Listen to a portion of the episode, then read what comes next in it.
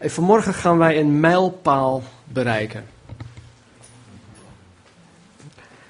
We gaan een mijlpaal bereiken. Vanmorgen maken wij onze studie in 1 Korinthe af. Ja. Na de preek van vanmorgen hebben wij er 63 studies op zitten. Het heeft wel langer geduurd dan 63 weken. Omdat we ja, tussendoor heel veel andere dingen hebben gedaan. Maar ja, 63 studies in, in 1 Korinthe. Ik heb er zelf veel van geleerd. In Jesaja 55, 10 en 11 hebben wij een belofte van de Heer. En dit is uh, uit het boek. Er staat, zoals de regen en de sneeuw vanuit de hemel naar beneden komen en op de grond blijven liggen, om de aarde water te geven, het koren te laten groeien, zaad voor de boer en eten voor de hongerigen te produceren. Zo is mijn woord ook. Ik stuur het uit en het levert altijd vrucht op.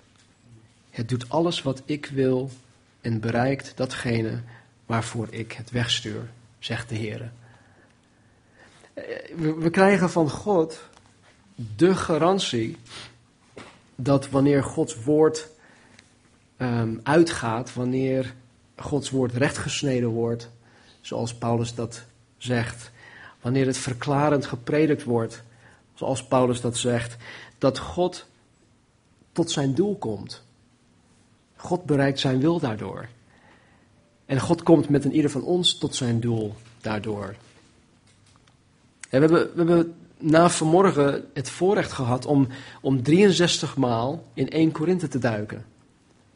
En door de dingen die wij in deze 63 studies hebben um, behandeld, heeft God zijn wil en zijn doel bereikt.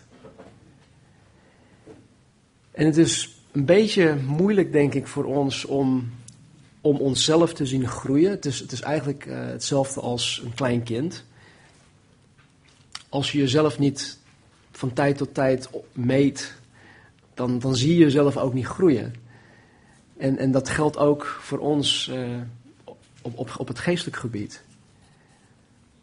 Maar als ik terugkijk naar januari 2009 en nu, dan zie ik gewoon dat, dat een ieder van ons gigantisch gegroeid is in die twee jaar tijd. Geestelijk dan. Ja, sommigen van ons ook, uh, ook lichamelijk. En maar we zijn gegroeid. God, God heeft zijn doel bereikt. God heeft door deze dingen, of ja, door deze studies, ons denken veranderd. Hij heeft ons, zoals ik net, zo, net al zei, hij heeft ons geestelijk doen groeien. Hij heeft ons bemoedigd. God heeft ons ook vermaand. Hij heeft ons gecorrigeerd. Hij heeft ons toegerust, enzovoort, enzovoort. En ik geloof dat een ieder die van 1 Korinthe heeft kunnen genieten, en die ook een, een, het woord tot zich heeft genomen, die ook echt een dader is van het woord van God. dat die persoon er beter is door geworden. Absoluut, geen twijfel aan. Ik geef wel toe dat deze brief niet altijd even, even makkelijk is geweest. de, de onderwerpen die we hebben behandeld. Vaak was de boodschap ja, best wel heftig. Het was. Um, ja, hoe zeg je dat, zware kost. Niet altijd even makkelijk om, om te slikken of te verteren. Maar door deze moeilijke zaken niet te ontwijken, heeft God ons op verschillende momenten gebroken. Hij heeft ons gesnoeid. Hij heeft de, de niet vruchtdragende takken heeft hij weggehaald. Hij heeft, het, hij heeft ons gesnoeid. En tegelijkertijd heeft hij ons hierdoor ook behoorlijk opgebouwd. Laten we naar 1 Korinthe 16 gaan. 1 Korinthe hoofdstuk 16.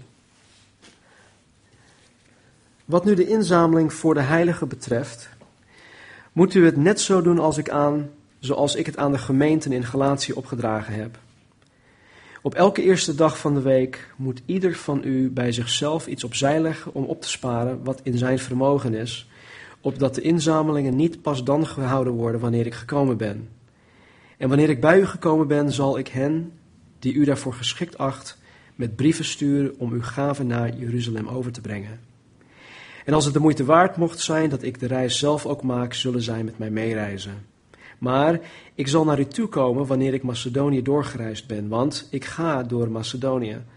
En zo mogelijk zal ik bij u blijven of ook de winter doorbrengen, om mij door u op weg te laten helpen waar ik ook maar naartoe reis. Want ik wil u nu niet slechts op doorreis zien, maar hoop enige tijd bij u te blijven, als de Heer het toestaat. Ik zal echter tot Pinksteren in Efeze blijven, want daar is voor mij een grote, krachtige deur geopend en er zijn veel tegenstanders. Als Timotheus komt, let er dan op dat hij zonder vrees bij u kan zijn, want hij doet het werk van de Heer zoals ook ik. Laat dus niemand hem gering achten, maar help hem op weg in vrede, zodat hij naar mij toe kan komen, want ik, en de broeders wachten op hem. En wat Apollos de broeder betreft, ik heb hem er vele malen toe opgeroepen dat hij met de broeders naar u toe zou komen, maar hij wilde nu beslist niet komen. Hij zal echter komen wanneer het hem gelegen komt. Wees waakzaam. Sta vast in het geloof. Wees manmoedig. Wees sterk. Laat alles bij u in liefde gebeuren. En ik roep u ertoe op, broeders. U weet dat het huis van Stefanus de eersteling van Achaia is. En dat zij zichzelf ten dienste van de heilige beschikbaar hebben gesteld. Beschikbaar hebben gesteld. Ik roep u ertoe op, broeders, dat u zich ook aan zulke mensen onderwerpt en aan ieder die meewerkt en zich inspant. En ik verblijd mij over de komst van Stefanus, Fortunatus en Achaicus, want zij hebben aangevuld wat mij van uw kant nog ontbrak. Want zij hebben mijn geest verkwikt en die van u. Erken zulke mensen dan. U groeten de gemeente van Azië. In de Heere groeten u hartelijk Aquila en Priscilla met de gemeente in hun huis. U groeten alle broeders. Groet elkaar met een heilige kus. Een eigenhandige groet van mij, Paulus. Als iemand de Heere Jezus Christus niet lief heeft, laat die vervloekt zijn. Maranatha, de genade van de Heere Jezus Christus zij met u. Mijn liefde zij met u. Allen in Christus Jezus. Amen. In vers 1 en 2 zegt hij, wat nu de inzameling voor de heiligen betreft, moet u het net zo doen als ik het aan de gemeenten in Galatië opgedragen heb. Op elke eerste dag van de week moet ieder van u bij zichzelf iets opzij leggen om op te sparen wat in zijn vermogen is, opdat de inzamelingen niet pas dan gehouden worden wanneer ik gekomen ben. Nou, uit handelingen, handelingen hoofdstuk 11 en 24, uit Romeinen uh, hoofdstuk 15, zien wij dat er op meerdere fronten geld werd ingezameld voor de kerk in Jeruzalem. En dit, dit, werd grotendeels gedaan doordat um, uh, er armoede heerste in, in de kerk in Jeruzalem. volgens Handelingen 11 was er in Jeruzalem een hongersnood. Dat had de profeet Agabus voorspeld, dat is ook uitgekomen. Volgens Handelingen 6 zorgde de kerk voor veel weduwen. En volgens Handelingen 2 droeg de kerk ook de zorg voor velen die dus direct na Pinksteren tot geloof waren gekomen. Ik weet niet of jullie dat nog herinneren uit Handelingen 2. Eh, er kwamen heel veel mensen vanuit de toen bekende wereld naar Jeruzalem toe om Pinksteren te vieren. Nou, die pelgrims die kwamen naar Jeruzalem toe, die kwamen vervolgens tot geloof in Jezus Christus. En de kerk was daar geboren en die wilden niet meer terug naar huis. Die wilden hun geloof uitoefenen, ze wilden bij de kerk blijven. Dus heel veel van die pelgrims die bleven in Jeruzalem.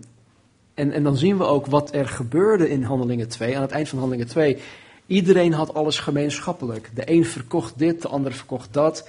De andere gaf dit, de andere gaf dat. Alleen maar om uh, deze pelgrims ook te helpen. Maar goed, met, met, met zoveel sociale zorg en dat soort dingen, ja, dan, en, en hongersnood en, en al dat soort um, zaken, um, verkeerden zij dus in een, in, een, ja, in, een, in een situatie waar zij dus echt behoevend waren. Zeg dat goed, behoevend? Ja? Dus um, zij waren in grote nood. En, en Paulus droeg de verschillende kerken op, kerken die hij zelf had gesticht, om geld voor hen in te zamelen. En dus ook nu de kerk in Korinthe. Deze mensen hadden er, de Corinthiërs hadden er blijkbaar um, iets over gevraagd in een, andere, in een van hun brieven naar hem toe. want hij zegt hier dus, wat nu de inzameling voor de heiligen betreft. Hij geeft nu antwoord op hun vraag. Dus Paulus geeft hun niet alleen antwoord op de vraag, maar hij geeft hun ook instructies over hoe zij dit in de praktijk horen te doen. En dan zien wij een paar dingen. We zien gewoon een paar hele praktische dingen hoe zij met geld omgaan, met collecten en inzamelingen en dat soort dingen. Daar kunnen wij ook van leren. Nou, ten eerste zien wij dat de inzameling hier, die hier genoemd wordt, een, een, een, een aparte collecte betreft. Het is een, het is een speciale collecte. Het is, uh, het is um, iets extra.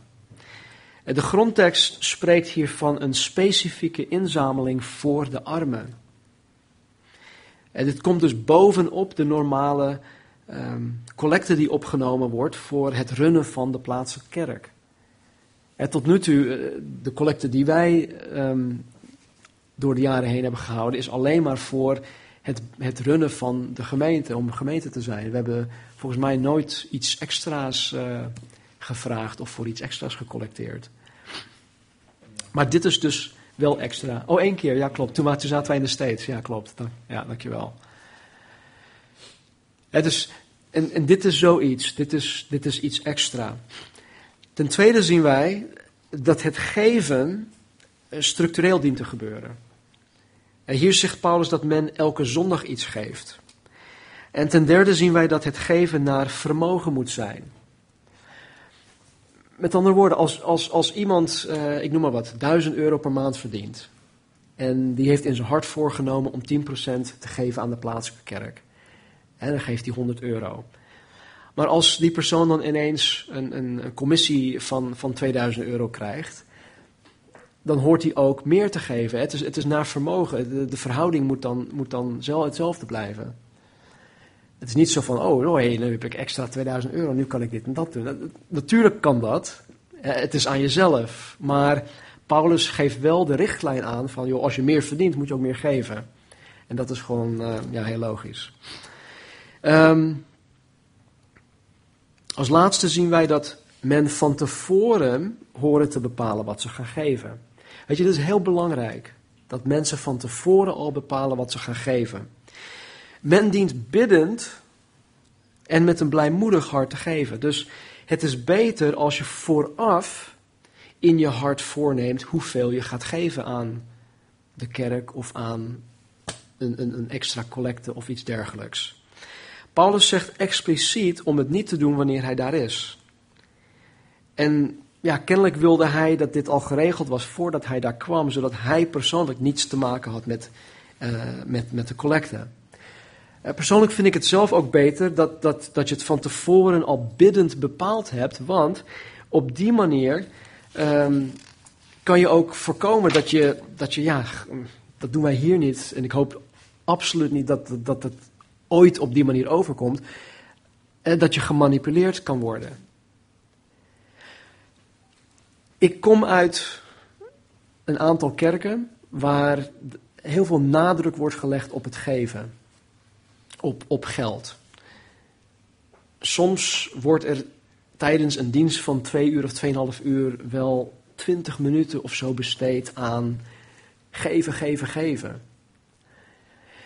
En als je vooraf al samen met de Heer in conclaaf bent geweest van Heer, wat moet ik geven? God legt het op je hart. Dan weet je van, hé, hey, tussen de Heer en mij is dit goed. Ik weet dat ik x bedrag moet geven. Als je dan in een dienst komt en uh, de voorganger of wie dan ook begint met, met nee, je moet dit geven, dat geven. Zegt iemand hè, 100 euro of dit en dat. Uh, laten we een, een heap offering nemen en dan uh, leg, je, leg je geld hier op het, op het podium neer dan weet je gewoon van nee, tussen mij en God is het goed. Ik weet wat God op mijn hart heeft gelegd, dus dat ga ik geven en niet meer. Dus op die manier is het, is het ook een soort van bescherming tegen jezelf, dat je ook niet gemanipuleerd wordt om, om meer te geven onder druk. En nogmaals, uh, dat is niet onze, ons beleid en, en wij willen hier ook absoluut niet um, dwingen. En daarom ja, besteden we ook eigenlijk heel weinig tijd aan de collecte en zeggen elke keer weer hetzelfde, 2 Korinthe hoofdstuk 9 vers 7. Want dat is de richtlijn. Vers 3. Wanneer, wanneer ik bij u gekomen ben, zal ik hen die u daarvoor geschikt, acht, met brieven sturen om uw gaven naar Jeruzalem over te brengen. You know, wat, wat geldzaken betreft, is het goed voor kerkleiders om er alles aan te doen om onberispelijk te zijn en om onberispelijk te blijven. Paulus laat de Corinthiërs zelf mensen uitkiezen die het geld naar Jeruzalem toe gaan brengen. En daarnaast wil Paulus ook nog, nog aanbevelingsbrieven meesturen om onder andere de zaak gewoon zuiver te houden. En die brieven die, waren, die, die werden dan verzegeld, zodat wat er in de brief stond ook overeenkomt of kwam met wat er meegegeven werd dat, er geen, dat niemand kon sjoemelen met, met geld en dat soort dingen. Dus uh, het, het, het, werd, het, werd, uh, het werd allemaal zuiver gehouden. Vers 4. En als het de moeite waard mocht zijn dat ik de reis zelf ook maak, zullen zij met me meereizen. Want, of maar, vers 5, ik zal naar u toe komen wanneer ik Macedonië doorgereisd ben. Want ik ga door Macedonië. En zo mogelijk zal ik bij u blijven of ook de winter doorbrengen om mij door u op weg te laten helpen, waar ik ook maar naartoe reis, dus vervolgens. Want ik wil u nu niet slechts op doorreis zien, maar hoop enige tijd bij u te blijven, als de Heer het toestaat. Nou, toen Paulus dit, dit schreef, was hij in Efeze. Efeze is, is, is nu uh, Turkije. En toen hij deze brief schreef, wilde hij dus vanuit die plek, Efeze, door Efezes hier, dan wil hij door Macedonië heen uiteindelijk naar Korinthe komen. En hij wilde daar voor langere tijd blijven. Hij wilde dus niet alleen maar op doorreis deze Corinthiërs bezoeken. Hij wilde daar nog iets langer blijven. En de meest belangrijke woorden die hij dan in vers 7 uh, eh, schrijft zijn deze. Als de Heere het toestaat. Als de Heere het toestaat. Paulus geeft aan, in vers 4 tot en met 7, wat hij zelf wil. Eh, dit, dit, dit ben ik van plan, dit wil ik doen. Hij wil zus en zo. Heel goed, want dit geeft aan dat hij dus uh, doelbewust bezig is in, in hoe hij zijn leven invult. Hoe hij zijn bediening invult. Hij is daar bewust mee bezig.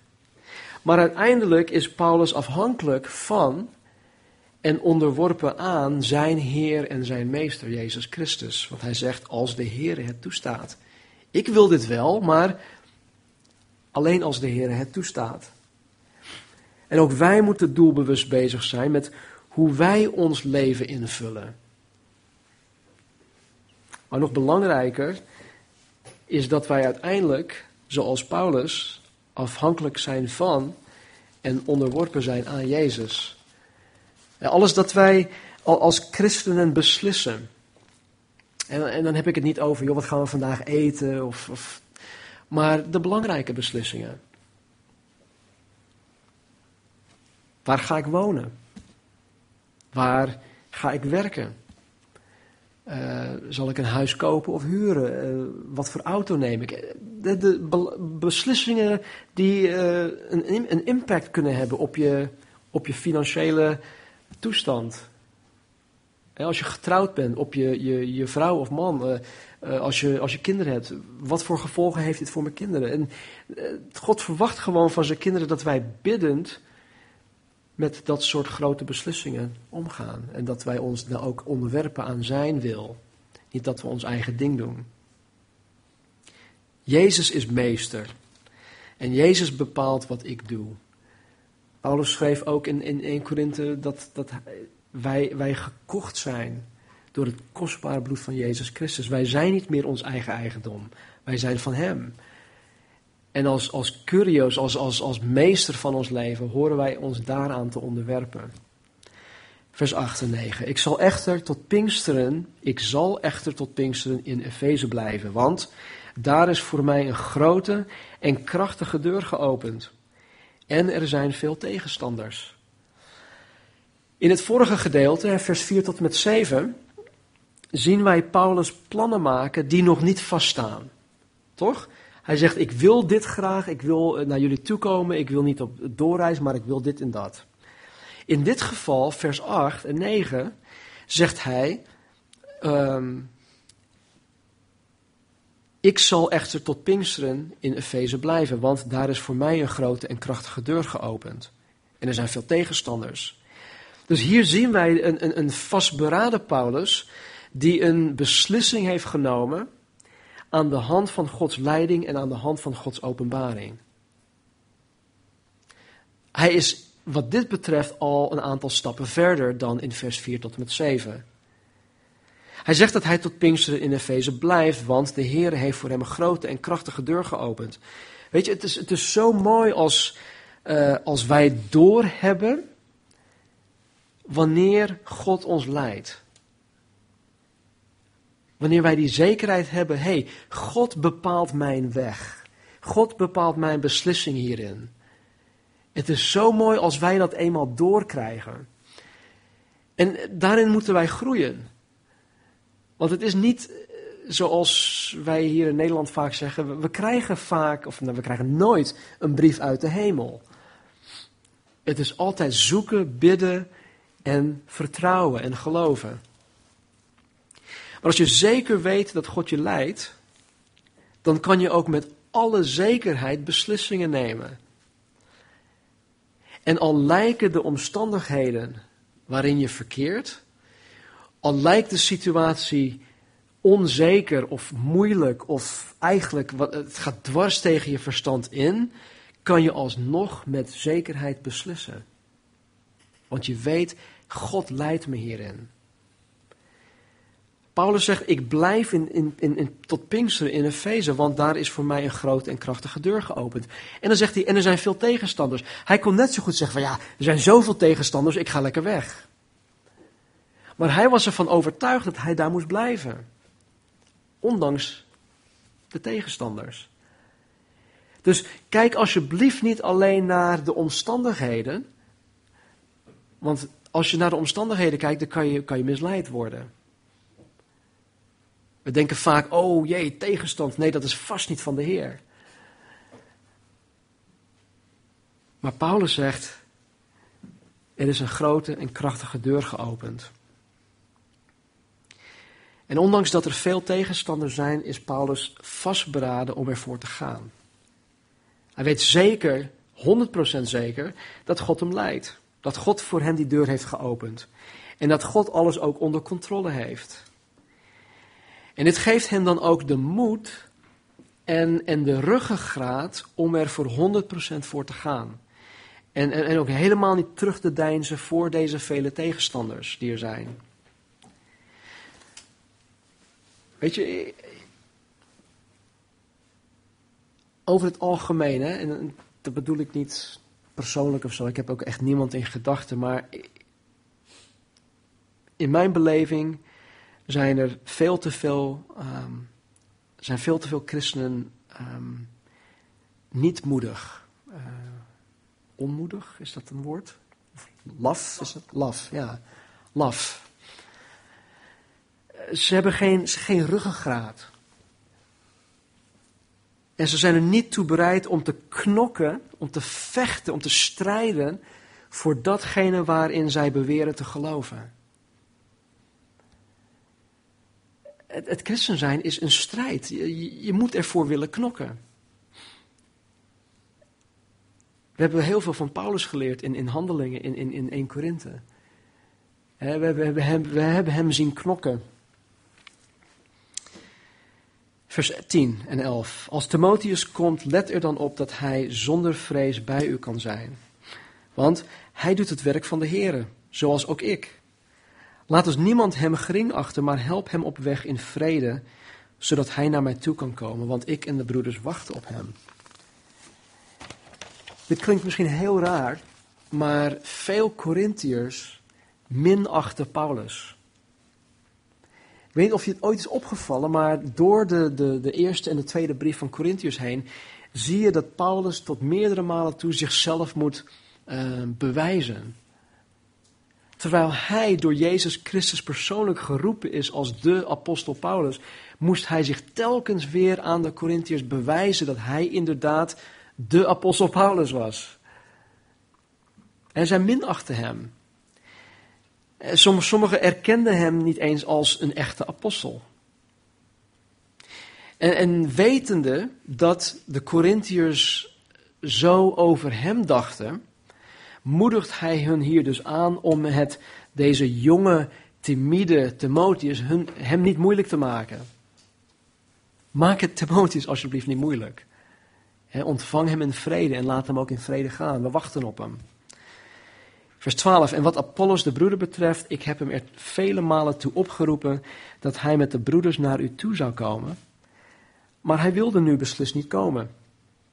Hij zal echter komen wanneer het hem gelegen komt. Nou, we weten niet waarom hij niet wilde komen, waarom hij niet kwam. Dat, hoeven wij ook niet te weten. Maar we zien hier iets belangrijks, vind ik. Hier zien we dat in Gods koninkrijk niemand, maar dan ook niemand, tot iets gedwongen wordt. Paulus had net zo goed kunnen zeggen van, ja, hey Apollos, je, je moet daar naartoe gaan. Hij heeft hem ook tot meerdere malen toe er, erop gedrongen hè, om, om daar naartoe te gaan, maar hij ging niet. En Paulus zei, oké, prima. Ga dan wanneer je in de gelegenheid bent. Maar we zien dus dat, dat in, in, in de gemeente van Jezus Christus niemand tot iets gedwongen wordt. Hij liet Apollos uiteindelijk zelf beslissen. En zo moeten wij elkaar ook de ruimte geven om niemand iets te dwingen om te doen. Vooral ik niet. Ik mag zeker, zeker niemand dwingen om iets te doen. En ik geloof met, met heel mijn hart dat alles wat hier gedaan wordt door jullie, alles wat wij samen doen, dat jullie dat ook niet onder, onder dwang doen, maar dat jullie dat uit liefde doen. Dat jullie het willen doen, zoals je in je hart hebt voorgenomen. En dan zegt hij in vers 13: Wees waakzaam, sta vast in het geloof. En dan vind ik het een mooi woord. Wees manmoedig. Wees sterk. Eh, wees waakzaam. Waakzaam. Wees wakker. Wees oplettend. Wees alert. Eh, kijk vooral om je heen en, en herken de tekenen van de tijd waarin wij leven. Sta vast in het geloof. Er komt dagelijks ontiegelijk veel op ons af. Er komt zoveel op ons af om ons af te doen vallen van ons geloof. Elke dag weer. Het houdt nooit op. En de Bijbel zegt wij moeten stand blijven houden tegen deze dingen. En weet je, het, het, het zijn niet alleen dingen die, die op ons afkomen.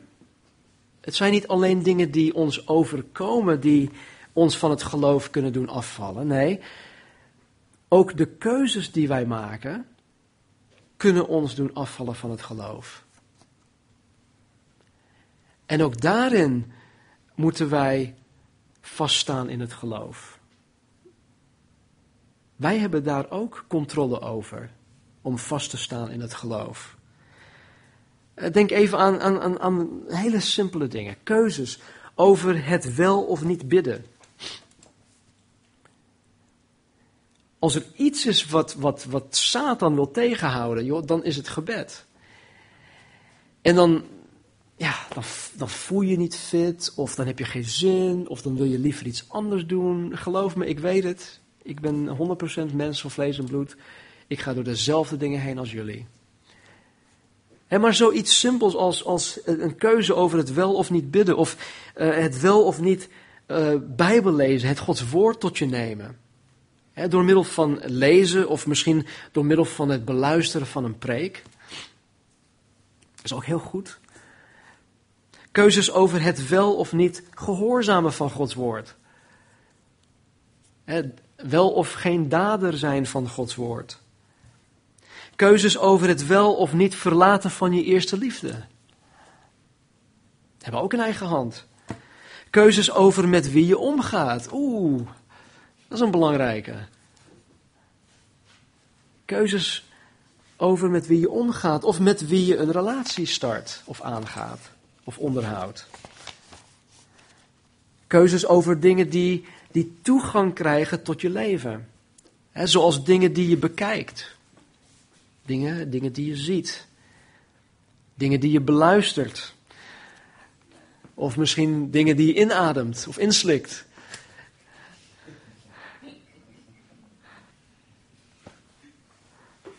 Het vaststaan in het geloof is een keuze.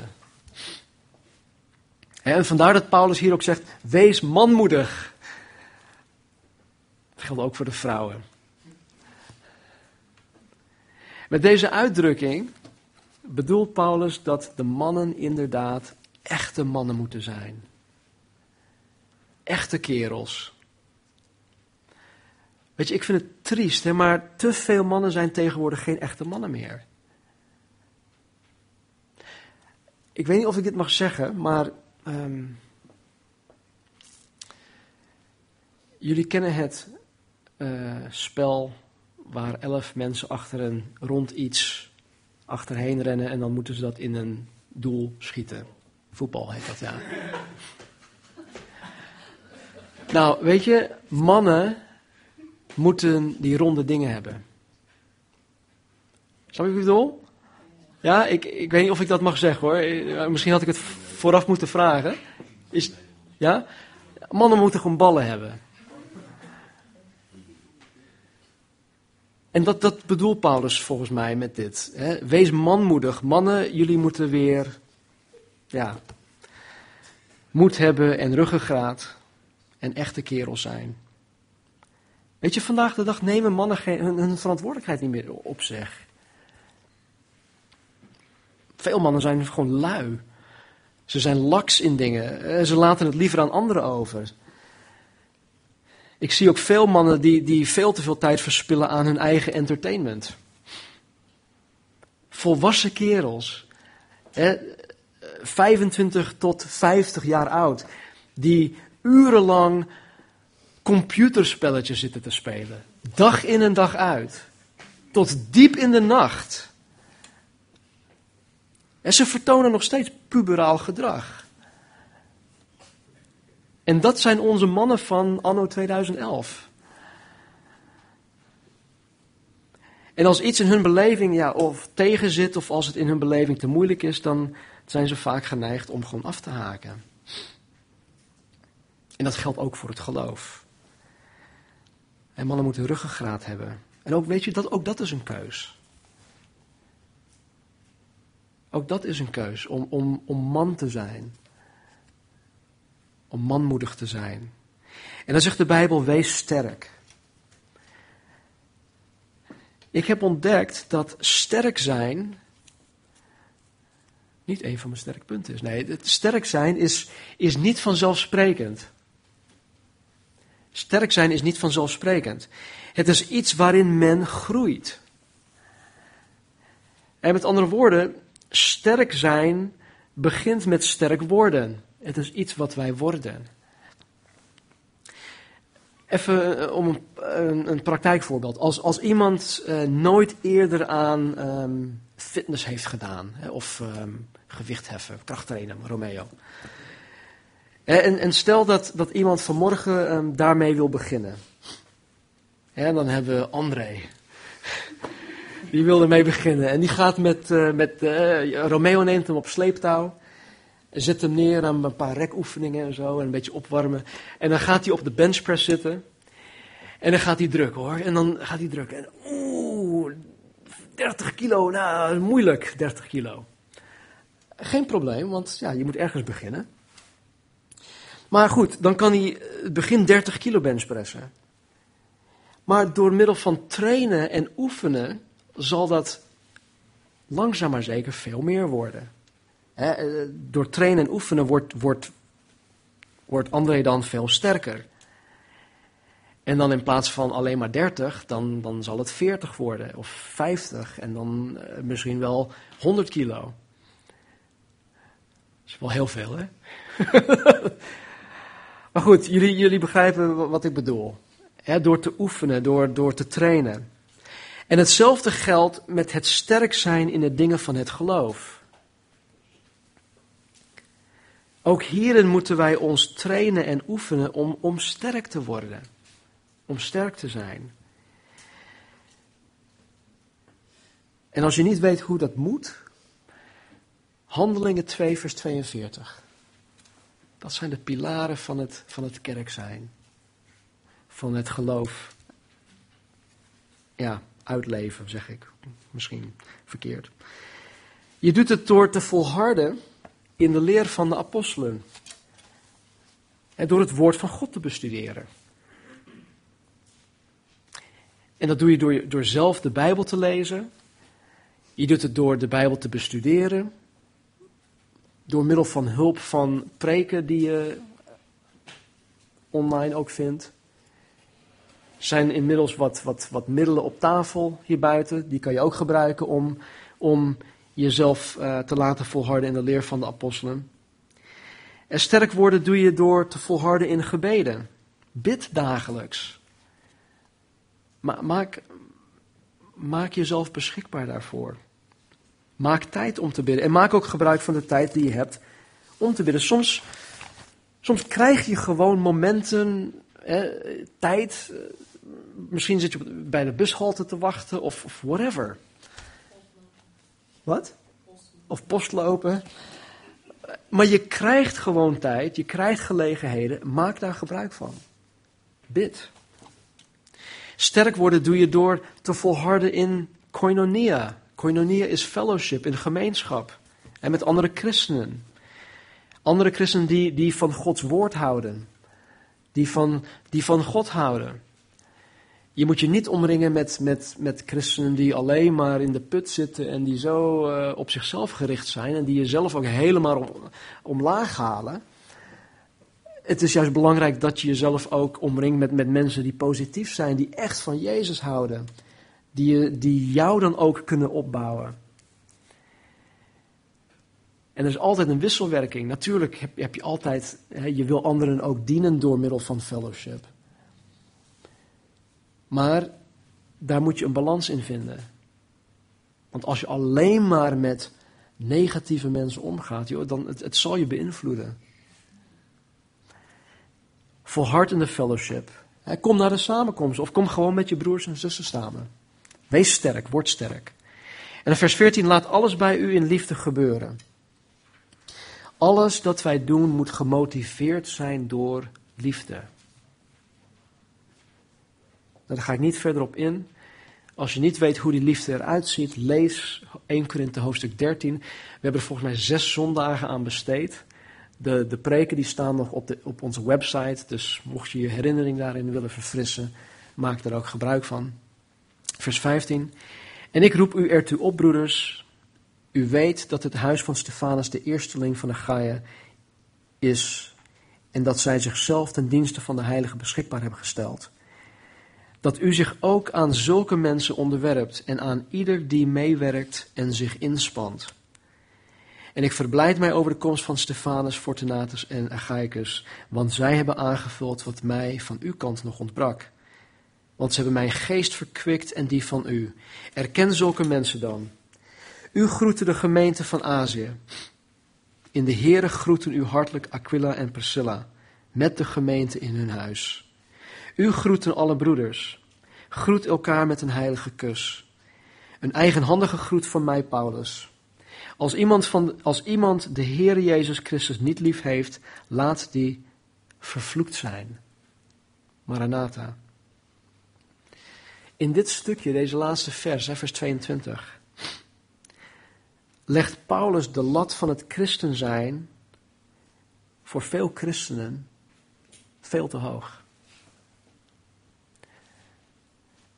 Hij zegt, als iemand de Heer Jezus Christus niet lief heeft, laat die vervloekt zijn. Het, maakt niet uit wat mensen vandaag de dag denken of aannemen over hun eigen christen zijn. Als je vanmorgen niet van Jezus Christus houdt, als je Hem niet lief hebt, zegt Paulus, laat die vervloekt zijn. Met andere woorden, laat hem of haar dan geen deel hebben aan het koninkrijk van God. Dat zijn hele heftige woorden. Dus Paulus die neemt alle illusies weg van wat mensen misschien denken van, oh nou ja, ja, ik ga elke zondag naar de kerk, dus ik ben een christen. Of ik kom uit een christelijk gezin, mijn ouders die zijn christen, mijn, mijn opa en oma die zijn christen, en, en mijn uh, achteropa, oh, whatever, hoe zeg je dat? Ze zei, ik, ik kom uit een christelijke familie. Dus daarom ben ik ook christen.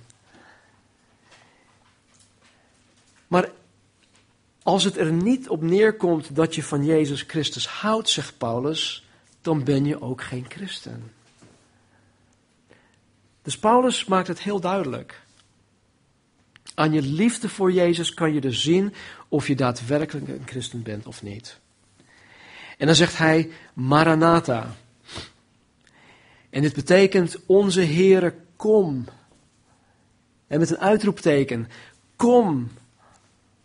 Kom terug om ons tot u te nemen.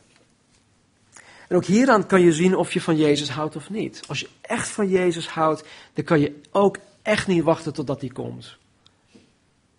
Dan hunker je daarnaar. Maar als je een beetje ja, zoiets hebt van, ja, het boeit me eigenlijk niet of die komt. Of uh, ja, voor mij kan hij het uh, beter uitstellen, want ik wil volgende, volgende, volgende, volgende maand of deze zomer nog dit of dat doen. Of ik wil dit, hè, volgend jaar wil ik nog dat doen. Of ik, noem, maar, noem maar op. Wacht maar even, Jezus, want.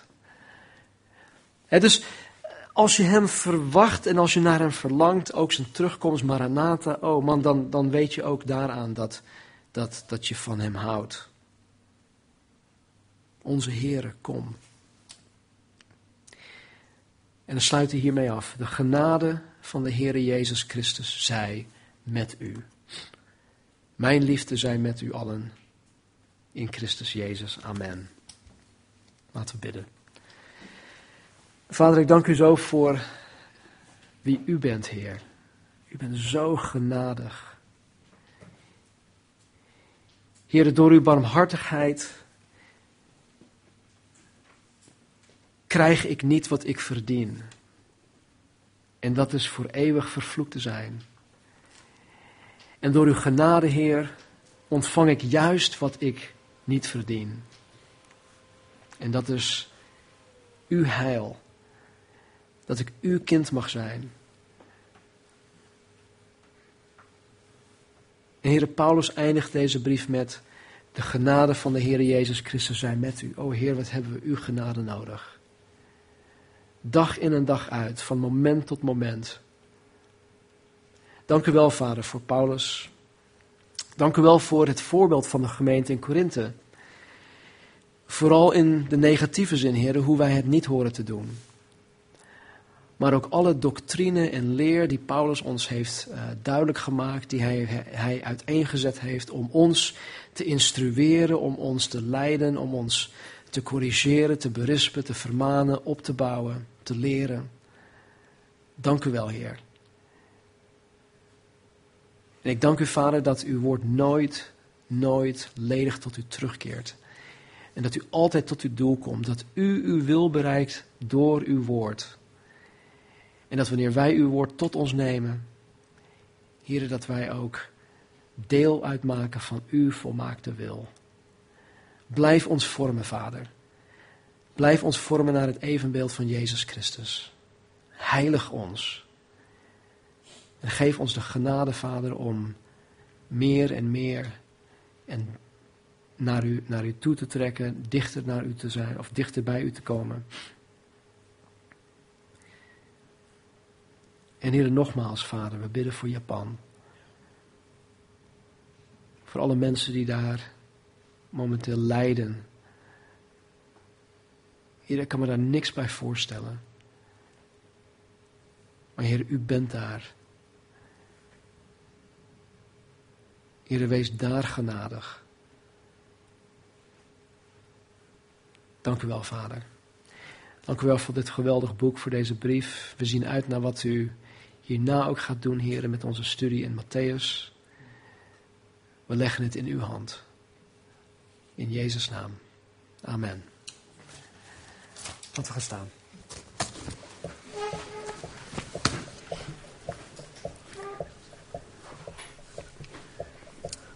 Nummer 624 tot met 26. De Heere zegene u en behoede u. De Heere doet zijn aangezicht over u lichten en zij u genadig. De Heere verheffen zijn aangezicht over u en geven u vrede. Amen.